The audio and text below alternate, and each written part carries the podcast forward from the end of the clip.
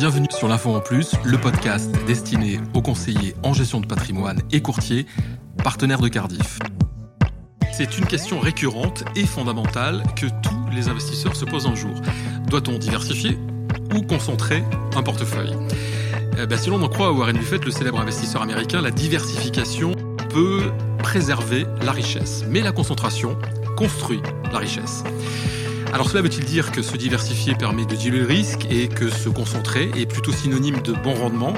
Alors face à ce dilemme, nous avons demandé à Mathieu Muchery, chef économiste chez BNP Paribas Cardiff, de revenir au micro de l'info en plus, à la fois pour nous apporter son analyse, mais aussi pour décrypter les différences, les contraintes et les avantages de la diversification ou de la concentration. Alors Mathieu Muchery, bonjour et merci d'avoir accepté notre invitation. Tout le plaisir est pour moi. Mathieu, est-ce que la diminution du risque lié au portefeuille est l'objectif principal d'une stratégie de diversification? Oui, alors la diversification, il y a une dimension scientifique. Euh, un ingénieur financier vous expliquera que le modèle, euh, c'est de diversifier parce que ça va permettre un meilleur rendement risque. Euh, on peut montrer ça dans des équations. C'est toute la théorie financière. C'est Markovitch, c'est Sharp, c'est Fama, c'est etc. Et on va vous mettre tout un tas de lettres grecques très compliquées pour vous expliquer ça et pour vous montrer aussi que empiriquement euh, c'est euh, supérieur, ça offre des, des solutions supérieures en termes de rendement risque. Si vous diversifiez, vous mettez pas tous vos œufs dans le même panier. C'est aussi simple que ça, c'est la sagesse populaire en fait au départ. Et après, on peut raffiner en montrant qu'effectivement, euh, c'est rigoureusement indispensable pour une meilleure préservation du capital à moyen long terme. Et effectivement, c'est euh, la forme la plus euh, élémentaire du conseil qu'on peut donner à quelqu'un qui effectivement est dans une logique de, de, conservation. Le problème, c'est qu'on conseille à des gens qui ont réussi, qui ont fait de l'épargne, qui parfois même ont fait beaucoup d'épargne, qui parfois sont des entrepreneurs, et donc qui par conséquent ont l'habitude de concentrer le risque, en mettant parfois pendant 20 ans, 30 ans, tous leurs œufs dans le même panier, on conseille à des gens qui ont concentré de finalement de faire maintenant l'inverse, maintenant qu'ils sont épargnants. Et là, il y a quand même une sorte de, euh, de hiatus. On va dire à des gens qui savent faire de l'argent, comment il faut désormais s'occuper de leur argent sur les marchés financiers. Ça pose des questions, je pense, éthiques et des questions méthodologiques. Donc on va peut-être un petit peu détailler, mais euh, moi j'ai une vision beaucoup plus euh, nuancée. Je dirais que les ingénieurs financiers ont globalement raison, mais qu'il ne sert pas forcément à grand-chose d'avoir globalement raison, puisque on cherche à conseiller un client qui peut avoir une sensibilité entrepreneuriale, ça arrive assez souvent, euh, qui peut avoir aussi tout simplement des envies de, de, des choix sectoriels, des choix de pays, des choix de devises. Et je crois qu'il ne faut pas trop se restreindre sous prétexte que ces choix euh, enfreignent euh, les lois de Markovitch ou les lois de tel ou tel auteur des années 60. Euh, surtout qu'on a affaire à des gens qui ont réussi quelque part, puisqu'ils ont dégagé un stock d'épargne. Donc moi j'aurais une approche beaucoup plus nuancée de la concentration et de la diversification. Si on développe un peu la partie concentration d'un portefeuille, on évoquait tout à l'heure une recherche de performance plutôt quand on est en concentration de, portefeuille. Est-ce que cela comporte des risques? Et ben, si oui, lesquels? Quels sont-ils? Quels sont ces risques? Alors évidemment, à chaque fois qu'on concentre, à chaque fois qu'on fait par exemple du stock picking, à chaque fois qu'on met tous ses œufs dans la même classe d'actifs, à chaque fois qu'à l'intérieur d'une classe d'actifs, on met tous ses œufs dans un secteur, éventuellement dans une entreprise, évidemment, à chaque fois, on, euh, on ajoute du risque.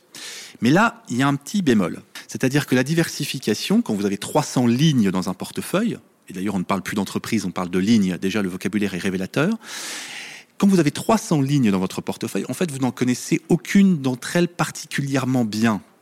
Vous avez donc une perte de connaissance. Vous avez une sorte de, déperdition cognitive. Vous avez accepté de jouer le, la règle de Markovitch, la, la règle de l'analyse financière, d'accord, vous êtes plus en ligne avec les mathématiques financières, c'est vrai, mais en réalité, vous avez perdu de la connaissance.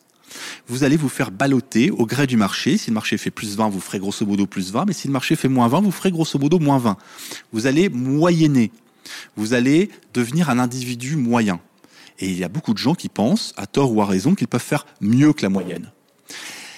D'où l'idée de concentration, d'où l'idée de stock picking focalisé, d'où l'idée de Warren Buffett. Si vous avez du temps, de l'énergie, si vous avez le temps d'investir dans la connaissance, si vous croyez que la connaissance apporte quelque chose, et je crois que la connaissance en règle générale apporte quelque chose, en tout cas si vous avez le temps d'investir, si vous avez le temps de concentrer vos portefeuilles, si vous acceptez ce risque-là, ça peut être extrêmement payant. Et là, c'est le choix, effectivement, de, gens comme, comme Warren Buffett de n'avoir que 10 ou 15 entreprises dans le portefeuille. Au-delà, on ne peut pas vraiment les, connaître et on ne peut pas vraiment maîtriser les choses.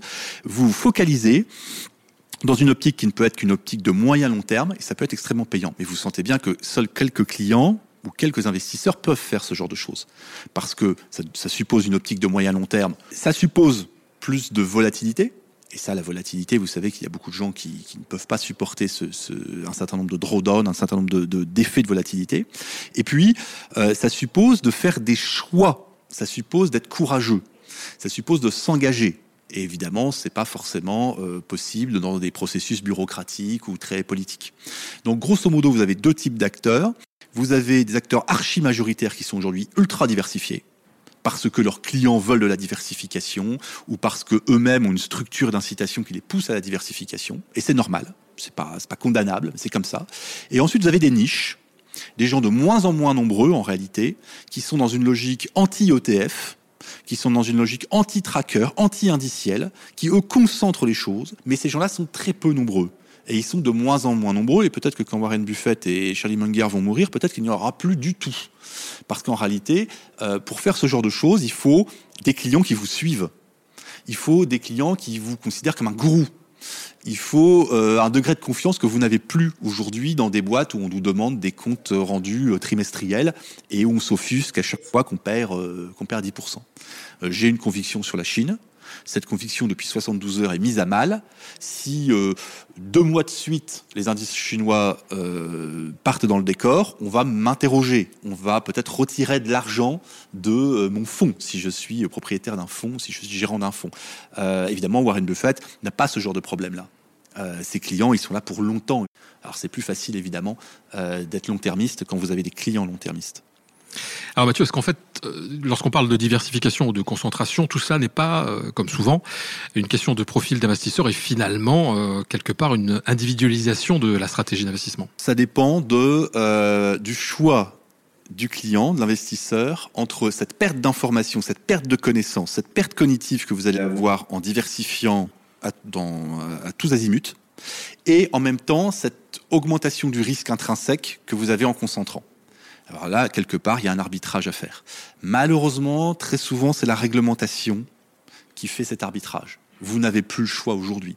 Si vous êtes banquier, assureur, euh, gestionnaire même de la plupart des fonds, vous n'avez pas véritablement la possibilité euh, de concentrer vos portefeuilles parce que tout simplement la réglementation ne vous le permet pas. Et la seule concentration qui est autorisée par la réglementation, c'est quelque part une concentration géographique. On ne peut pas aller dans certaines zones parce que, par exemple, il faut être 80% investi en zone euro, etc. C'est quelque part un mauvais choix de concentration puisque c'est un choix qui nous est quelque part imposé par euh, des contraintes extérieures ou des contraintes politiques. Euh, évidemment, tout ça va dépendre du client, va dépendre de l'horizon, bien entendu. Euh, on ne va pas conseiller à quelqu'un qui a un certain âge un certain degré de concentration et de risque, parce qu'il n'aura que 3 ans, 5 ans, 10 ans pour, entre guillemets, se refaire. Évidemment, plus vous êtes jeune et plus vous épargnez jeune et plus vous avez euh, des options euh, larges. Et donc moi, je conseillerais aux gens d'essayer le plus possible, c'est pas facile, euh, mais d'épargner relativement tôt. Et là, vous pouvez avoir un taux de détention en actions, en actifs risqués très important parce que vous avez tout le temps, entre guillemets, de, euh, de passer une crise ou deux et de, euh, et de vous refaire quelque part. si vous vous mettez à épargner à 55 ans et que votre stock de capital ne s'est vraiment constitué qu'à 60-65, évidemment, dans ce cas-là, vous devez avoir un profil beaucoup plus prudent. Et plus prudent, ça veut forcément dire plus diversifié. Et plus diversifié, ça veut dire forcément moins de rendement. Alors nous arrivons au terme de cet entretien, Mathieu Muchery. Donc en, conclusion, on peut dire que euh, diversification ou concentration, la réponse c'est ça dépend. Ça dépend. Ça dépend aussi du moment dans le cycle. Par exemple, euh, il est évident que au début de l'année 2009-2010, au début de ce cycle-ci, hein, de, de, la reprise après la crise de 2008, c'était très intéressant de jouer les ETF. Parce que vous pouviez par exemple sentir que les technologies qu'américaines allaient prendre, c'était quelque chose qui d'ailleurs était congruent avec cette idée de déflation, avec cette idée de euh, les entreprises high-tech n'ont pas besoin des banques, avec cette idée de les entreprises high-tech savent faire de la déflation, avec cette idée de croissance tirée par la Californie et l'Asie, etc vous aviez une conviction high-tech, vous investissiez dans le Nasdaq, vous étiez sur un ETF et tout allait très bien. Et c'était vraiment chercher la petite bête que d'essayer de savoir si c'était plutôt Google ou plutôt Apple qui allait euh, l'emporter. Peu importe, vous, vous, misiez sur un ETF, euh, un, tracker euh, Nasdaq. Mais aujourd'hui, à ce stade du cycle, par exemple, c'est plus du tout la même stratégie. Parce qu'aujourd'hui, les indices sont chers. Un peu partout, ils sont chers. Aux États-Unis, en Europe, un peu partout, les indices actions sont chers, voire très chers. Et là, ça redevient assez intéressant, en fait, de faire du stock picking parce que certaines valeurs vont continuer à avoir des perspectives et peuvent continuer à faire x2, x3. Moi, j'aime bien Tesla. C'est un choix personnel qui n'engage que moi. Par contre, d'autres valeurs euh, ont déjà fait x17, comme Boeing ou comme euh, Apple. Alors elles peuvent continuer, mais on sent quand même qu'il y a un niveau de cherté. Euh, Amazon se paye 60 fois ses bénéfices. Ça peut continuer à progresser, bien entendu, mais là, ça commence à devenir plus compliqué. Et là, maintenant, j'inciterai plutôt à sélectionner des secteurs, sélectionner des valeurs, euh, et la diversification que je conseillerais aujourd'hui serait une diversification plutôt géographique ou par devise. Je vous parlais de la Chine, je pourrais vous parler d'autres d'autres endroits, mais ce serait pas euh, une une diversification sous forme de on achète les indices et on voit ce qui se passe. Ça, c'est quelque chose qu'il faut faire euh, quand le cycle est relativement peu mature, quand le cycle arrive plutôt vers la fin, qu'il n'y a plus de pente de la courbe des taux et qu'on sent qu'on est bientôt dans une récession américaine dans un ou deux ans. Là, il faut commencer peut-être un petit peu plus à concentrer le tir et à faire des choix. Mais faire des choix, ça suppose du courage et ça renvoie à un autre podcast que nous avions fait il y a quelques mois. En effet, merci en tout cas Mathieu pour cette euh, explication, ces explications. Merci. Merci.